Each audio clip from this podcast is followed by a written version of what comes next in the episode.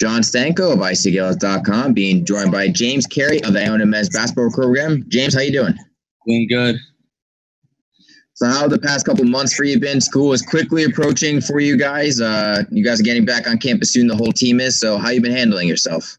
Uh, pretty good. I've just been trying to, you know, work out when I can and keep myself busy, you know, during these tough times. But uh, yeah, just been trying to make the most of it.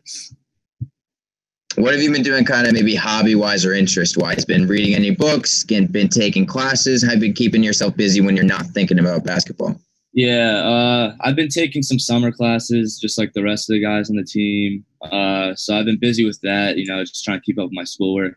Uh, and Coach Cluess actually recommended me um, a few books. So I've been reading those in my free time. I mean, I have extra free time now that you know things aren't really opened up. So uh, I've had more time to do things other than just work out. But uh, yeah. What uh, what books did Coach Cluess recommend to you? Uh, there's one called Legacy by James Kerr. Uh, it's about an Australian sports team. Uh, it's kind of about sustaining like success over like an extended period of time within an organization. So it was an interesting book. I liked it a lot. I think you can draw a few comparisons to what Coach Cluess did during his time at Iona too, with a long, uh, extended uh, success. Yeah, for sure. So, kind of obviously have a passion for the game of basketball, passion for sports in general. So, I want to ask you, how did you first get into basketball? How did you first get into it as like a competitive game that you fell in love with? Yeah, so my father played uh, all through college, and uh, he was always a big basketball fan himself. So pretty much when I could walk, he put a ball in my hands, and uh, it just went on from there. And he kind of coached me all through my, uh, you know, growing up. He coached me all through that. So he's been a big influence for me in that regard, and uh, he kind of helped me uh, move me in the direction of falling in love with the game. So. Do you remember the first time you beat your dad one on one? Uh he probably took it easy on me a few times when I was, you know, maybe like second, third grade. I don't know how hard he was going, but we played now. I think I, I'd take him pretty easily. well, I'm sure that might answer. You might just pop in. so obviously, with the NBA restarting too, you can at least watch a little bit of basketball. And I kind of want to ask you how you would compare your game to an NBA player, past or present. Who do you relate to? Uh, so someone I've always tried to model my game after is Manu Ginobili. Uh, I might be a little biased because I grew up a Spurs fan, so I was always watching him. But uh, and I'm a lefty too, so that made me want to kind of be like him. But I've always just liked the way he's uh, fit his role, no matter what it is. You know, he always comes off the bench and he always has a fire under him. Uh, he's just a true competitor. You know, he scores the ball, but he's also a really good passer. He gets everyone involved. He plays really good defense, and he's just an all-around player. Uh, and he makes the game fun. You know, he's really good with ball fakes and creating angles to make flashy passes and flashy plays. And so the, the way he plays the game is fun, and he plays it hard, and he plays it the right way. So that's someone I've always tried to model my game after and incorporate aspects of his game into mine. Yeah, he's also a very selfless player. I don't think he ever looked for the spotlight, but when the moment called, he had some big shots and some big championship moments. Yep, exactly. Uh, so, kind of want to along those lines. Manu Ginobili, Manu Ginobili does a lot of these things, a lot of the small things in basketball, like the things that go kind of unsung. So, I want to kind of ask you, what are the smaller components of basketball that maybe the average fan doesn't see, but that you do, having played the game, that you appreciate, whether it be when you're on the court when you're on the bench? What are those small moments that, that stick out to you most? Yeah. Um, like when I play basketball, like one of the things I love most about it is uh, it's almost like an escape from reality. You're just so locked into the game all the time. Uh, nothing else really matters when you're playing. It's just 10 guys on the floor going after it. And uh, so something I always try to do that might not show up on the stat sheet is just get on the floor for loose balls, you know, just uh, always go 100% every possession. Um, always try to lift up my teammates. You know, then if someone makes a mistake, you know, we all make mistakes. You know, lift them up next play, get everyone going. Uh, I just try to be a good leader on and off the floor, and you know, do every all the little things I can to win that might not show up in the stat sheet. Yeah, you get, you get all those hustle points, those hustle those hustle tally marks that the coaches make on the sideline. You uh you tally those up during the game. Yeah, for sure. You mentioned playing the sport of basketball is a bit of an escape. I'm sure watching it is a bit as well. So, do you have a favorite memory of watching basketball, whether it be you as a fan at an event or whether it be even a game you were watching with your friends, like an NBA playoff game? Do you have a moment watching basketball play out most in your mind? Yeah, I have.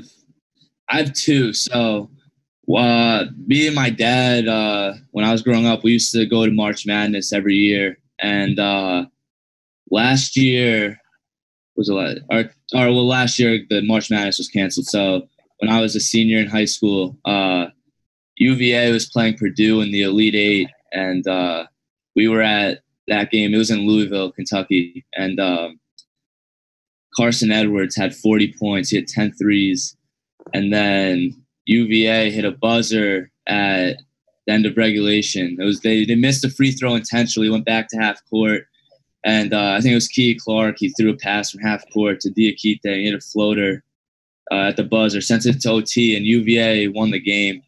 Uh, my dad usually doesn't react to any of the games when we're watching them. He's usually like stone cold silent. That was the one time he jumped out of his seat and was like, "Oh my god!"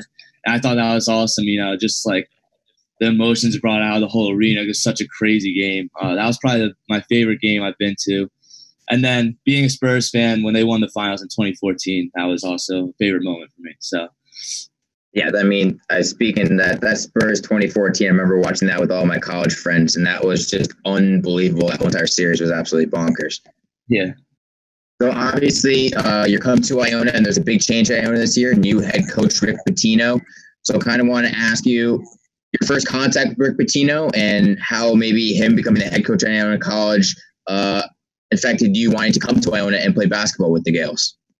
Yeah. Um, so one morning I just woke up and got a call and he said, uh, you know, he had an extra spot on the roster. So if I was looking forward, uh, or if I was, you know, if I wanted to, um, I, you know, I could join the roster. And I mean, that was a no brainer for me. I mean, given his resume, uh, it was kind of surreal to get a phone call from him. And uh, you know just one of the greatest basketball minds ever. And uh, so i'm really looking forward to that you know just uh, being coachable and just learning as much as i can from him. Uh, you know I, I you know i feel like i've been playing basketball forever but you know it, i've also had a limited experience in some ways not have learning from someone of his, like his stature uh, up to this point. So just being able to like learn as much as I can from him and uh, just enjoying every moment I can with him. That's something I'm really looking forward to. Um, yeah. I mean, you're going to soak in a lot of knowledge from him for sure. And practice is going to be starting sooner than you'd expect. It's going to be practicing sooner than soon. And all fans are hoping for that. So I kind of want to ask, what are your expectations for that first practice when everyone's in the gym, all your teammates are huddled up at center court? What do you think that first practice is going to be like?